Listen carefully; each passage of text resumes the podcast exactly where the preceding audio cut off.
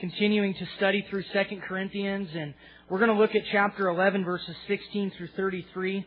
We're actually probably just a few weeks from closing our study in 2 Corinthians, and uh, we'll move on into Galatians after that.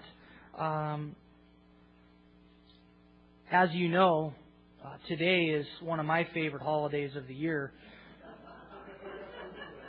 Well, it's not really a holiday, but it, it has become one, I think. I mean, there's not many holidays that are pumped up the way Super Bowl is, and and you know, I just I, I love everything about um, the Super Bowl, the the game itself, especially when the Seahawks are in it. Although that's really a sore spot, I'm still getting over that loss last year and and all that came with that. Um, just getting done with my therapy, and you know, I'm starting to move on from that, but. Um, the commercials are great. I mean, everybody looks forward to the commercials, especially the ladies. You know, that's the one sort of caveat that they have to actually get excited about the Super Bowl. Um, the halftime show used to be kind of fun. Now they're just kind of weird. Um, this year Prince is doing it, and it should be interesting. You know, he's only like five four, um, shorter than me. That may, I mean, that makes me feel good. Uh, the food, you gotta love the food, you know. Um, but the Super Bowl always comes with a lot of hype, uh, a lot of fanfare, you know, press conferences, and of course, boasting. What would the Super Bowl be without boasting? I mean, last year, I think that the boasting on the part of Jerramy Stevens, the tight end for the Seahawks, was a big part of our demise as he was, you know, talking about how he was going to do so many things. He was so great, and that just got the Steelers fired up, you know. Um, and the refs didn't help either, but I think Jerramy Stevens, maybe he put the refs against the Seahawks. Maybe that was the problem. Something had either that or they were just all like totally blind. But um, you can tell I'm, I'm still working through this. The the pain is there. Um, but there's a lot of boasting that goes on. You have the, the teams boasting of what they're going to do to each other. Uh, you have players boasting of their abilities. Uh, coaches boasting about their players. Uh, fans boasting about their teams. And then, of course, you have the companies that are paying millions of dollars for these coveted commercial spots boasting of their products and services. So the Super Bowl is not without a lot of boasting. And interestingly enough, in our text, Paul feels it necessary to do a little boasting of his own. Not because he enjoys boasting. In fact, at the beginning of chapter 11, he tells us that you would bear with me in a little bit of folly. This is foolishness to him. He doesn't want to do this, but it has become necessary because of the emergence of these false teachers who had turned the people of Corinth away from Paul by basically dragging Paul through the mud and saying that, you know, Paul was inferior to them. And so by doing that, they've also dragged the people away from the simple gospel message. And so Paul feels it necessary not simply to restore his name or his fame, but to restore his reputation there amongst the Corinthians so that they will come back to the simplicity of the gospel. Because if you drag the messenger through the mud, you've also dragged the message through the mud. That's Paul's heart here. And so let's read our text and then we'll come back and we'll talk about what we're going to see. I say again, let no one think of me a fool. If otherwise, at least receive me as a fool, that I also may boast a little. What I speak, I speak not according to the Lord, but as it were foolishly in this confidence of boasting. Seeing that many boast according to the flesh, I also will boast. For you put up with fools gladly, since you yourselves are so wise. I love Paul's sarcasm. I mean, he could have written a book on how to be sarcastic, and this is at the very core of what he's doing here. His tongue is firmly planted in his cheek. you know, you put up with fools so glad because gladly because you are so wise. You're so superior in intellect, you Corinthians. For you put up with it if one brings you into bondage, if one devours you, if one takes from you, if one exalts himself, if one strikes you on the face. To our shame, I say that we were too weak for that. But in whatever anyone is bold, I speak foolishly. I am bold also. Are they Hebrews? So am I. Are they Israelites? So am I. Are they the seed of Abraham? So am I. Are they ministers of Christ? I speak as a fool. I am more. In labors more abundant. In stripes above measure. In prisons more frequently. In deaths often. Who can say that? In deaths often. From the Jews, five times I received forty stripes minus one. Three times I was beaten with rods. Once I was stoned. Now, to clarify, that doesn't mean with drugs. It means with rocks. In our culture, you know, you might be saying, hey, I can relate to that. I was stoned once too. Three times I was shipwrecked. A night and a day I have been in the deep. In journeys often. In perils of waters. In perils of robbers. In perils of my own countrymen. In perils of the Gentiles. In perils in the city. In perils in the wilderness Lots of perils. And perils in the sea, and perils among false brethren. In weariness, in toil, in sleeplessness often. In hunger and thirst, in fastings often. In cold and nakedness. Besides the other things, what comes upon me daily, my deep concern for all the churches. Who is weak, and I am not weak? Who is made to stumble, and I do not burn with indignation? If I must boast, I will boast in the things which concern my infirmity. The God and Father of our Lord Jesus Christ, who is blessed forever, knows that I am not lying. In Damascus, the governor, under Aretas the king, was guarding the city of Damascenes with a garrison, desiring to arrest me. But I was let down in a basket through a window in the wall and escaped from his hands. And so I want us to talk about three things this morning as we go back and sort of dig into the text. We're going to see Paul's enemies. We're going to see Paul's qualifications. And then we're going to talk about and see Paul's boasting. So Paul's enemies. In fact, he describes them very specifically for us in verses 16 through 21. He describes these false teachers. In fact, he gives us five characteristics of false teachers in general. And so these characteristics, this description of false teachers, not only applied to these people in Corinth, but it also applies to false teachers today. These characteristics ring true today as much as they did then. Five things about them. First of all, if you look at verse 20, he says, For you put up with it if one brings you into bondage. That's the first thing that false teachers do. They bring you into bondage. Jesus promised freedom. Jesus, it said, brings freedom. If the Son sets you free, you will be free indeed, the Bible says. Jesus gives us freedom, and yet false teaching brings us into further bondage. It's sort of pseudo liberty. They tell you that they're going to give you, you know, what you need in terms of a relationship with God, but in fact, it just brings you into more bondage, into more shackles and chains, more guilt, more rules, more requirements, more regulations. That's what false teaching does. And it might even say, yeah, Jesus is good. That's what these Judaizers did. They came like those that knock on doors today and, and those that propagate false teaching today. They come in the name of Jesus. Yes, Jesus is good. But there's more than just Jesus. If you really want the whole truth, you've got to follow our teaching. And the Judaizers that Paul is dealing with in Corinth, Jesus was part of their belief system, but they added all these other rules and regulations on top of it.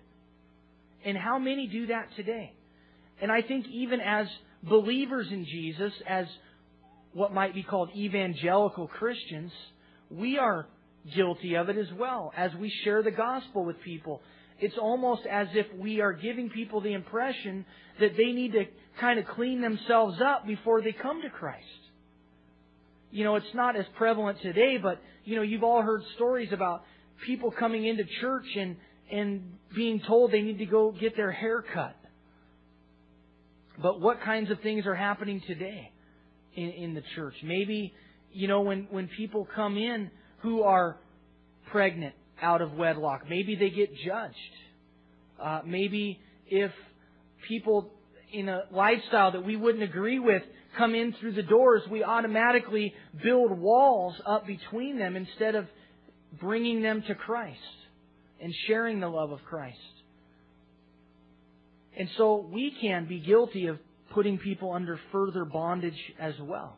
What we need to tell people, you guys, is just come to Jesus.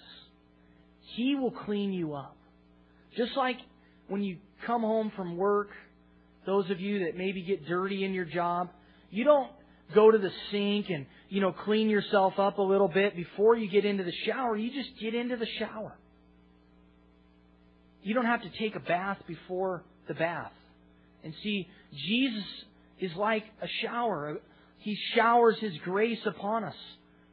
And we don't have to clean ourselves up. We don't have to go through a bunch of hoops before we get to Jesus. We just come to Him.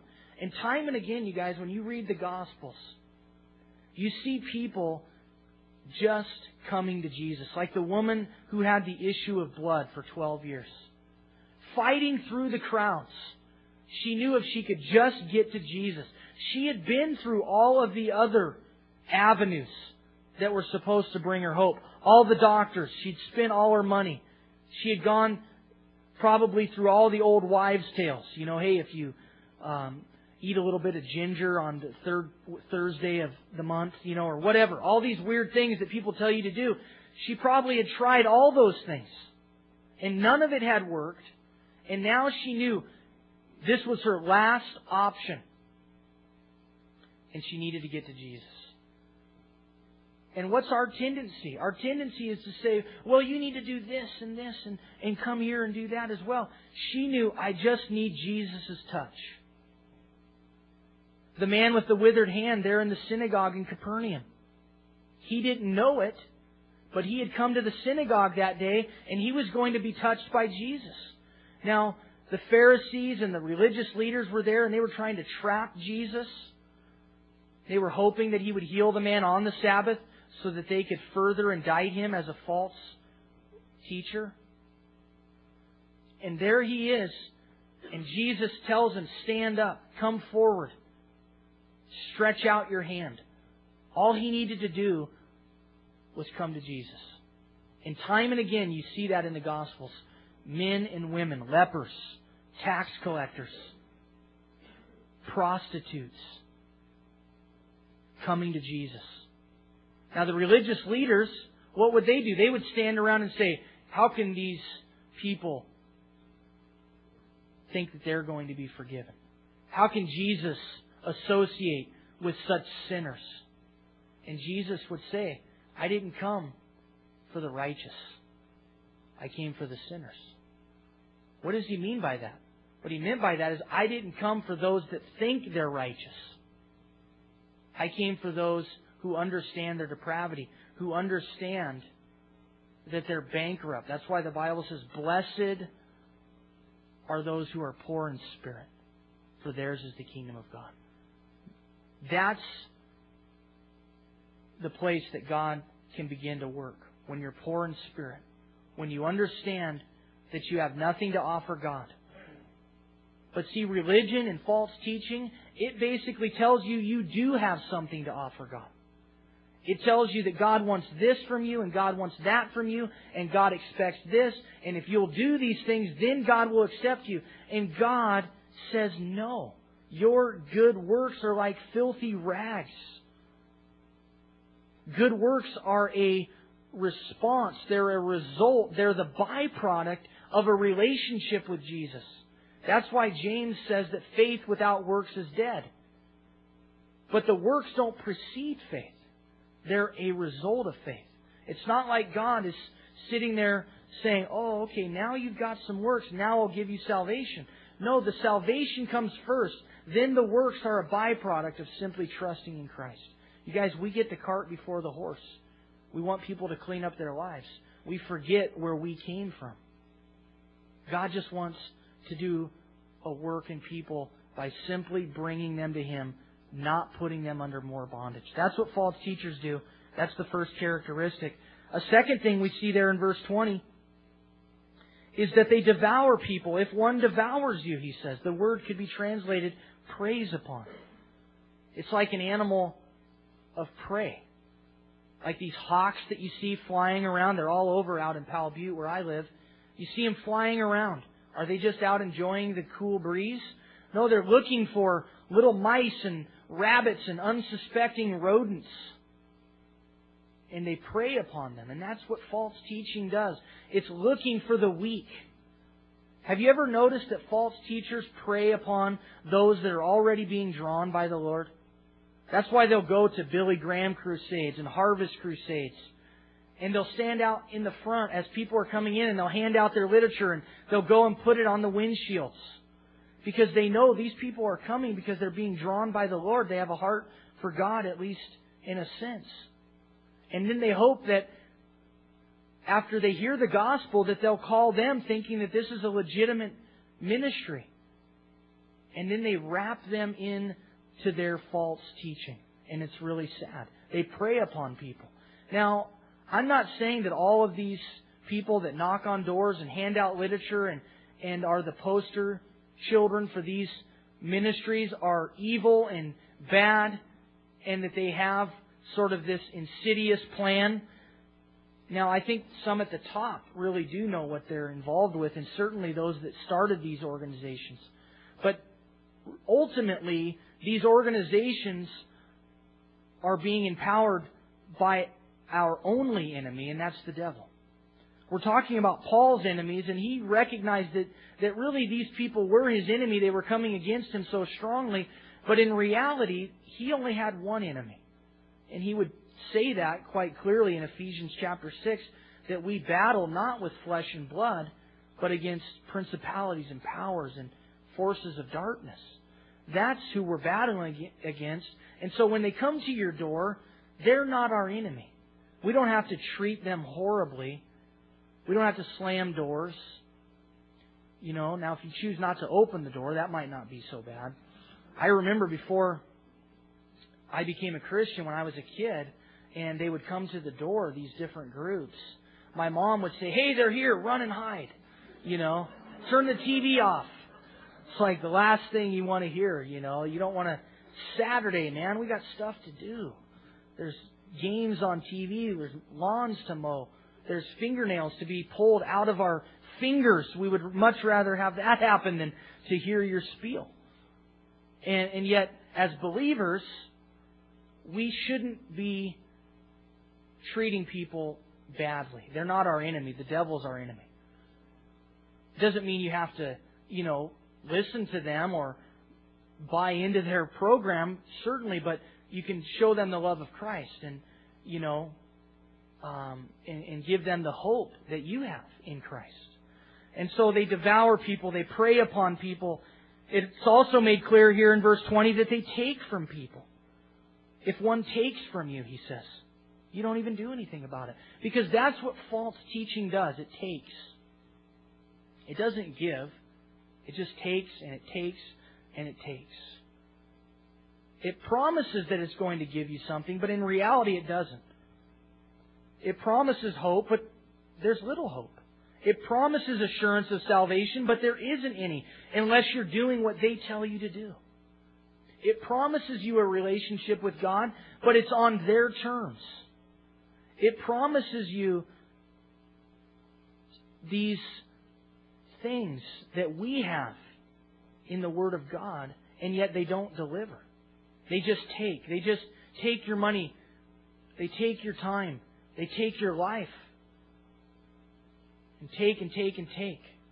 And it, you know what? Again, it's sad when in the true church that's following Jesus, when I see the same thing. When I see churches that do believe in the right Jesus and do teach the right Bible and do believe the right things, and yet they're all about taking as well. And it's just all about their program or the next building project or the thing that we need to do, and that becomes the focus of that ministry. How sad when it's about taking instead of giving. How sad when people are leaving a church thinking about what they need to do rather than what God has done. How sad when people are put under pressure to feel like they have to give, they have to be a part of that, they have to sign up or whatever. And it becomes backwards. It becomes about the ministry, and the ministry becomes the taker rather than the giver. And I don't ever want to present ourselves that way. Now, do ministries need to receive? Absolutely. Are there needs? Certainly. I just don't want that to become the focal point. I don't want that to be what you're thinking about when you walk out the door. I don't want you to feel pressured. Because you see, you guys, when we just come to Jesus, which is what we need to be telling people, just come to Jesus. It's very easy to do, in fact. You don't have to be a theologian, you don't have to be a scholar. Just tell them to come to Jesus. And if they're truly seeking the Lord, He'll take care of it. You know, I, I've found in in some years of ministry that I don't have to chase people down. If God is truly drawing them and they're truly seeking the Lord, they'll want to be here. They'll want to be followed up upon. You don't have to call them a hundred times. You don't have to force, you know, the follow up packet down their throat. They'll be there. They'll want it. They'll want to hear. They'll want to learn. They'll want to grow. And sometimes I wonder people that supposedly come forward and supposedly give their life to the Lord, and then yet they don't come to church regularly. They're not reading their Bibles. Sometimes I wonder, did they really get saved? Because I know for me, I wasn't seeking the Lord. And He found me. And He drew me to Himself. And I couldn't get enough of Him after that. Nobody had to force me. I didn't have people calling me. I didn't have people checking up on me really. I just knew that, man, I couldn't get enough. And so I often wonder, are we doing people a disservice by chasing them down and, you know, hey, sign up here and you got to do this and here's a program and here's this and, you know, they'll get it if they want it. They'll find ways to figure it out. And it's very sad to me to see churches, to see ministries that just take from people rather than give. And you guys, my desire for our ministry is, is that we would give. Is that we would be a place where people can come to receive. And then once they do that, once they come to Jesus, which is that rabbit trail that I went off on, and now I just remembered where I was. When they, come, I don't do that very often, but when they come to Jesus, then, then they'll want to give. Then they'll want to be a part of whatever ministry we're trying to make them to be a part of. It'll be an outflow of their own heart. It'll be a desire of their own heart. See? Rather than getting it backwards. When we truly see what God has done for us, then we want to give back to Him. That's always the proper motivation. We also see here that they exalt themselves, a fourth characteristic of false teaching and false teachers. They exalt themselves. How true that is. When you see these groups and it becomes about them, their particular group. We are the only ones. We have the corner on the truth. It's about us. If you'll come to our church, I don't even like calling them that, but if you'll come to our assembly, then you'll really know what's going on. And it becomes about a man. It becomes about a movement. And again, you guys, in the regular, real church, this can happen. Where it becomes more about a man and more about a movement. And I'll tell you that in Calvary Chapel, we can be guilty of that. And I have tried to be very careful that I don't ever make Calvary Chapel the focal point. And talking about all that's going on and, you know, it's about us. And sometimes we can have this superiority complex. Like we've got it, you know, we teach through the Bible. We're, you know, we got the corner on the truth. And it's so sad when I see that happening amongst colleagues in the ministry. And I don't think they do it purposely. They're, they're not truly believing that Calvary Chapel is, is the best or the only way. But it can come across, and it can come across in Assemblies of God or in the Nazarene or in Foursquare or the Baptist Church. It can come across because whatever we're a part of, we kind of naturally think, hey, that's that's the cool thing. That's the thing you ought to be a part of. And we have to be very careful that we push Jesus, that He's the focus of what we're doing. I mean, we do Sunfest every year, right out in the park. We've actually had people come to us serious from other churches, from not even believers, and say, you know what, you guys aren't pushing your church enough. They're serious. You guys need to push Calvary Chapel more. And you know what? That's a compliment, I think. They're seriously telling us that we're doing something wrong, but I think in a sense it's a compliment. Because what they're saying is, is that we came here and we had a good time and we heard about Jesus, but we didn't get Calvary Chapel pushed down our throat. I don't think that's a bad thing. Now, does that mean that we don't talk about our church at all and we don't let people know? No, I mean, that would be silly. But we don't ever want to make our movement, our particular group, the focus. Jesus needs to be the focus. But not in these false movements, not among false teachers. They become the focus, they exalt themselves. And then also, finally, at the end of verse 20, we see that they hurt people. If one strikes you on the face, this, of course, would sort of be a metaphor for absolutely disgracing somebody. Just slapping them across the face. In that culture and in that society, that was just a way of disdaining somebody. And I think we can relate to that. And that's what false teaching does. It just hurts people. It puts people down. It diminishes what God wants to do in somebody's life, and ultimately it destroys them. Paul goes on to talk about his qualifications. And again, he didn't want to have to do this, but he felt it necessary. And it, he lists his qualifications here for us in verses 22 through 29. But his list, his qualifications, you guys, is very different from a list that we might compile. If we were asked to put together a resume or put together a list of our qualifications, it would probably look a lot different than this. We would talk about our education. We would talk about our accomplishments. We would talk about the people we know, where we've been, what we've done, our reputation. We would talk about our successes. Maybe we would boast about how much money we have in the bank. These are things that we like to boast about. But Paul puts together a list that's quite different. First of all, he talks about his pedigree. Are they Hebrews? So am I. Are they Israelites? So am I. Are they the seed of Abraham? So am I.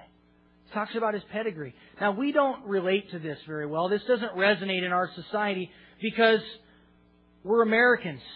We don't have a clue where we're from. My wife, she likes to brag about the fact that she's 50% Italian, actually Sicilian. They're they're like the redneck Italians, but don't tell her that. But she likes to boast about that. Trust me. I, I'm around her family a lot, and uh, they're great people. But you know, Sicilians, I mean, they are just the loudest people on the planet. And they've never even been to Sicily, but they act just like them. I don't know how that works, but she is proud of the fact that she's 50% Sicilian. 50%. Back in the day, a couple hundred years ago, that made you a half breed. But now we're, now we're proud of that. We're proud of the fact that we can point to 50% of something. Now me, I have no clue. I know that I've got some Irish, and I know I have American Indian. In the first service, I said feather, not dot. Indian, you know. Um, we met the Mayflower, by the way. Everybody's proud. My ancestors were on the Mayflower. Well, my ancestors met the Mayflower when it got here. But I have no clue. I have no clue who I am, where I'm from. Sometimes I wonder where I'm going. But we don't, in our society, resonate with that real well. It's just, you know, hey, we're European. It's about the extent of it. And in that culture, it was a big deal. It meant a lot. And Paul was saying, I am a Jew amongst Jews, purebred. I'm a Hebrew of the Hebrews. I'm an Israelite. I'm the seed of Abraham. And his pedigree could not be topped. So he's just making that very clear. Are they saying that they are this to you? Well, I don't want to boast, but so am I. I've got quite the pedigree if that's where you want to go. Then he goes on to talk about his purpose. His purpose was simply to minister to people. He says, Are they ministers of Christ? I speak as a fool. I am more. What is a minister? Again, in our society, a minister is one who's become elevated above the people.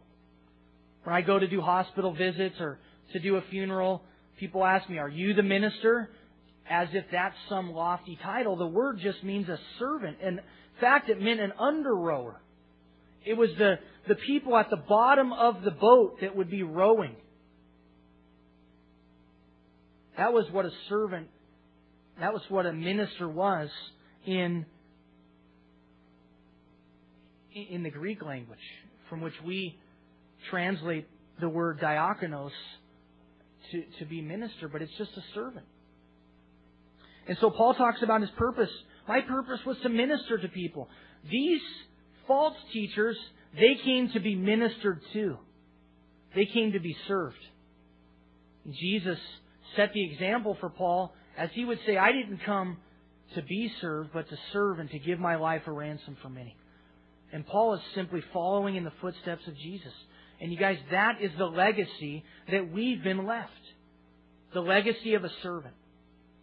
The legacy of a minister. And that was Paul's purpose. Then he talks about his persecution. At the end of verse 23, all the way down to verse 27, he talks about all the things that he's been through. And you guys, this would not normally make a resume. All his trials, all his persecutions. And they are amazing. In a general sense, he says, in labors more abundant, in stripes above measure, in prisons more frequently, in deaths often. Who can say this? In prisons more frequently, in deaths often.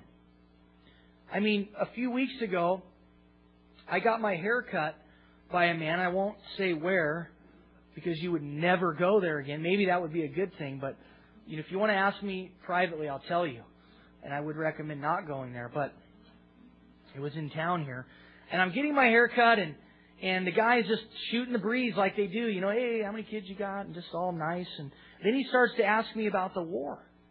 And I thought, oh, this is a trap, you know. And so he, he said, well, first he asked me, what do I do? And I told him I was a pastor, Calvary Chapel. Oh, great. We need more good leadership, you know, and we need people to to to really represent God. And you know, he's cutting my hair, and you know, he's got razors and scissors. And he said, "What do you think about the war?"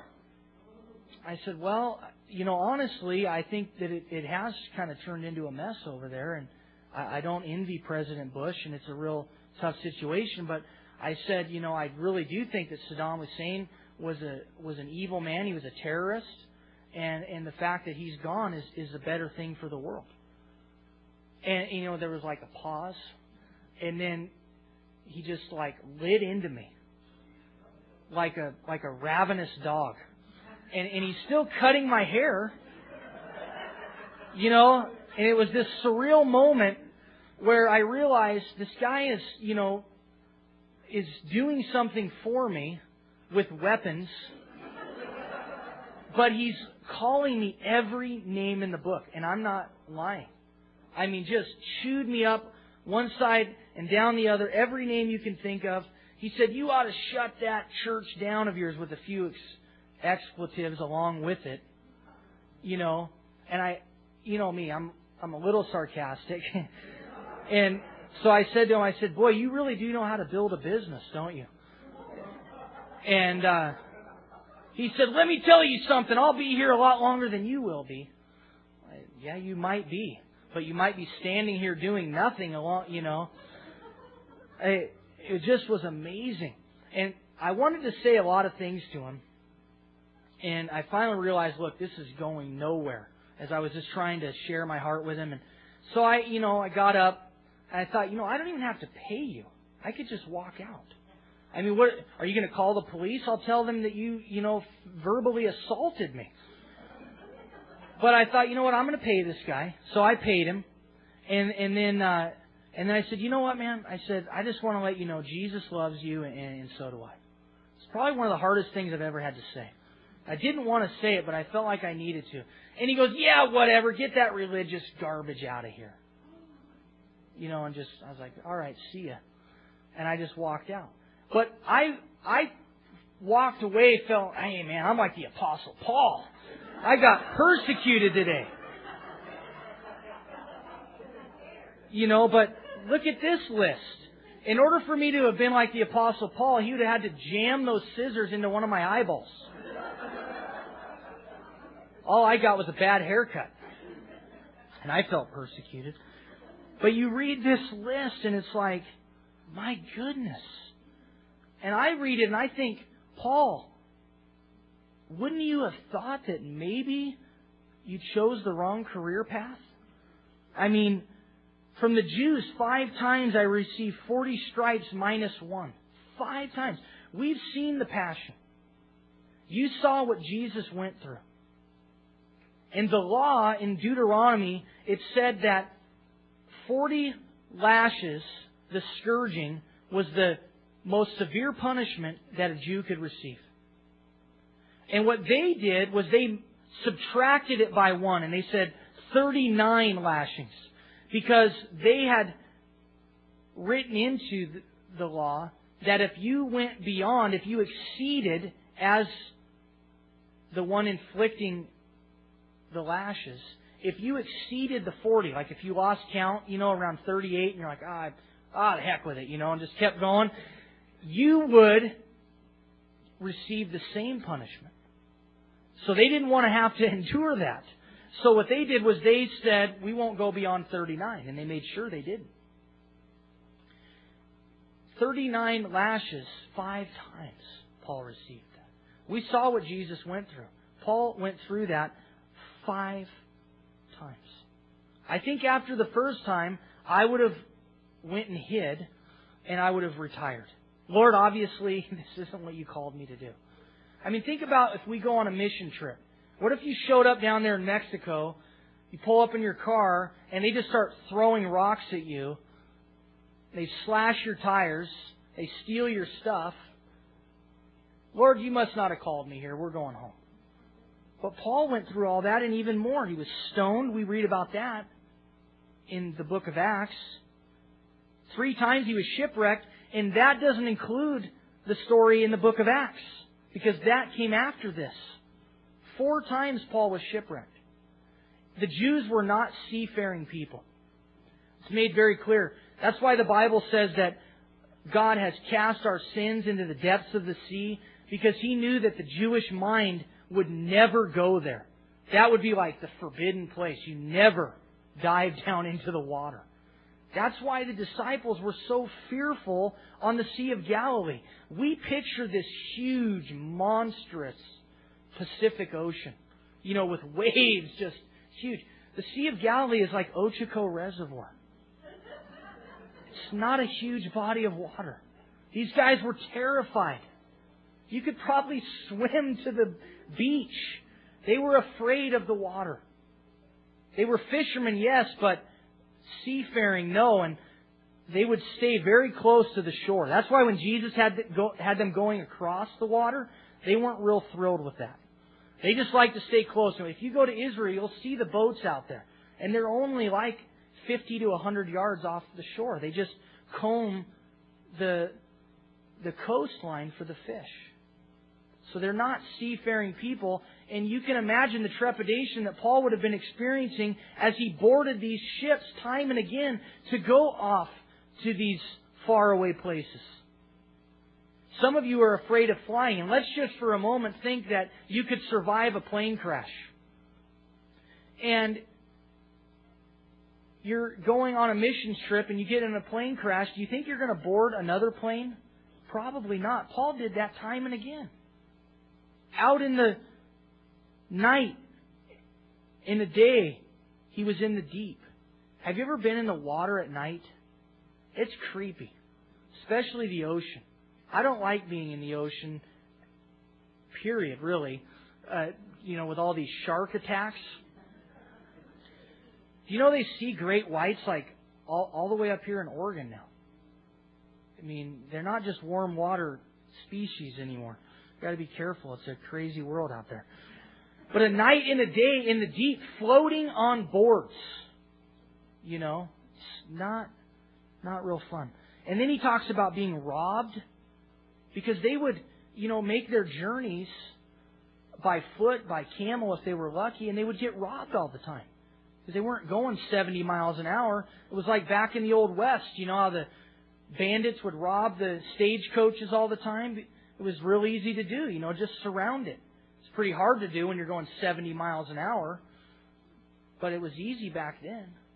And, you know, here's Paul making his way to the next town, he gets robbed. That happened time and again. And these are the things that Paul lists as his qualifications for ministry. And we're going to talk about, as we get into his boast, why those were qualifications. Why he considered that to be above and beyond anything else his validation for ministry. All these other men and women, these false teachers, they would have quit. And Paul said, I kept going. That substantiates and validates my ministry. We also see, as Paul lists his qualifications, we see his pastor's heart in verses 28 and 29. Besides the other things what comes upon me daily, my deep concern for all the churches. Paul lists all these things. Then he says, and besides that, my deep concern for you. As Paul is being beaten, as Paul is being imprisoned, as Paul is being robbed, as Paul is floating on boards in the middle of the night in the ocean, what's he thinking about? Others.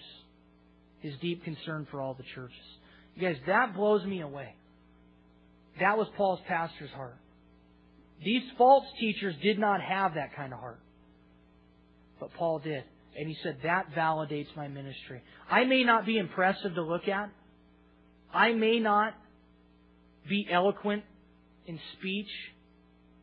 My eyes may be failing. I may have a crooked back, be hunched over, and all gnarly. But I love you guys. That was Paul's validation. Well, then he goes on. The third thing we want to look at is his boasting.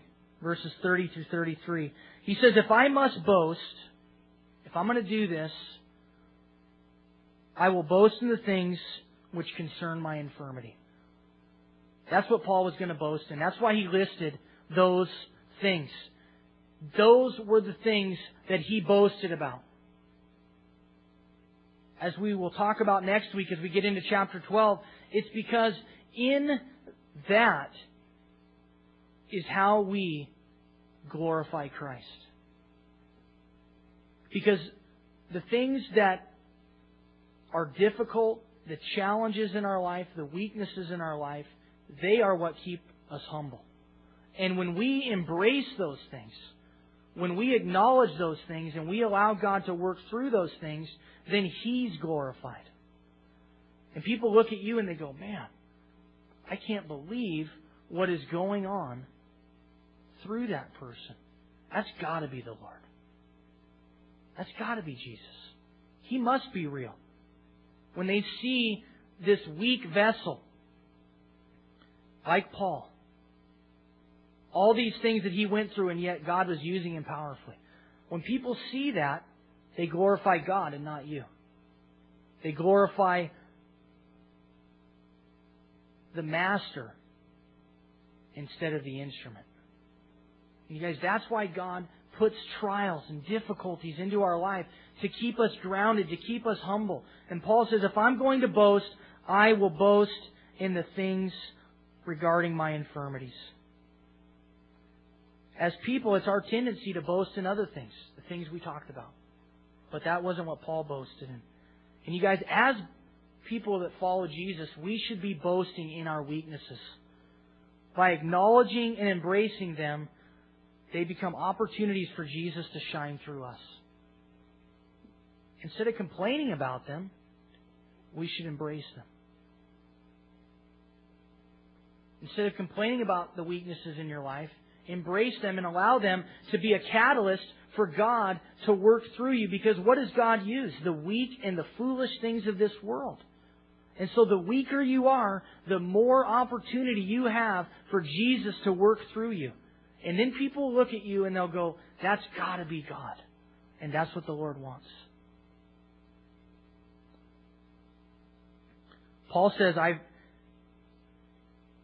boast in nothing except in the cross of our Lord Jesus Christ, by whom the world has been crucified to me and I to the world. That was his boast. Paul had a lot of things he could boast about.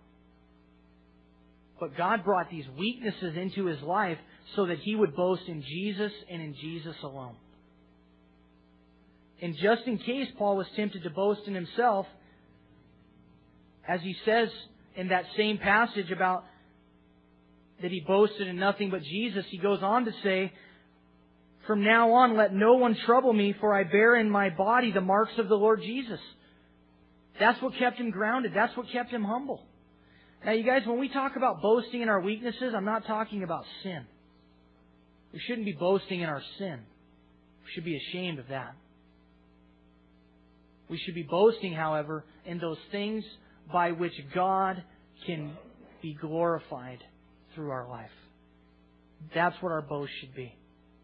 It's very easy for us to talk about ourselves, to boast about ourselves, to name drop, to want to impress people. And sometimes we even do it like with the backdoor approach.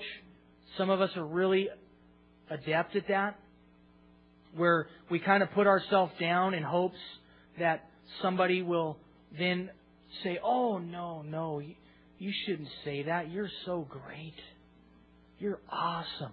Why would you say that about yourself?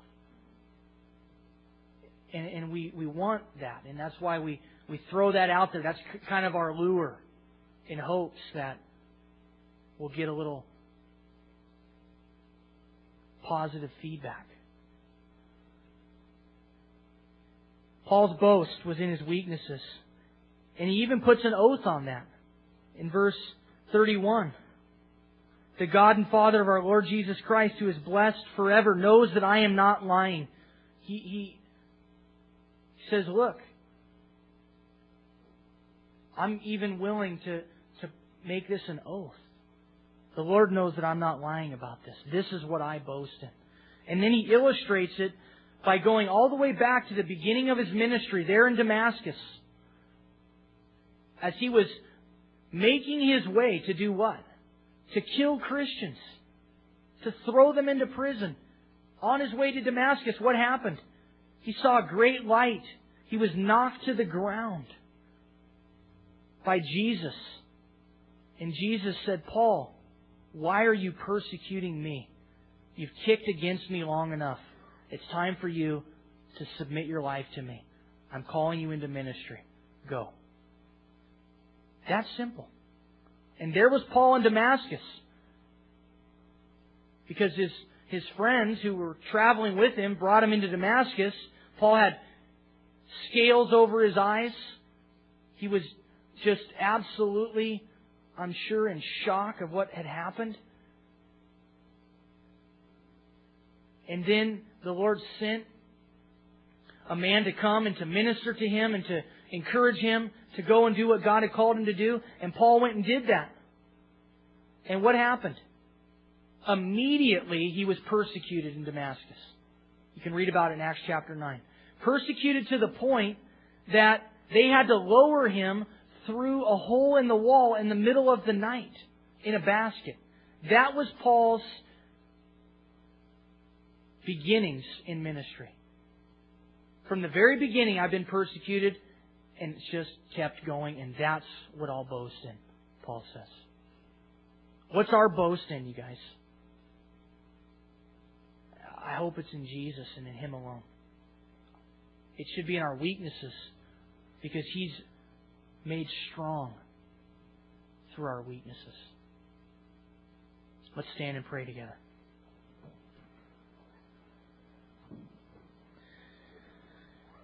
Lord, I thank you for this time in your word. God, I thank you for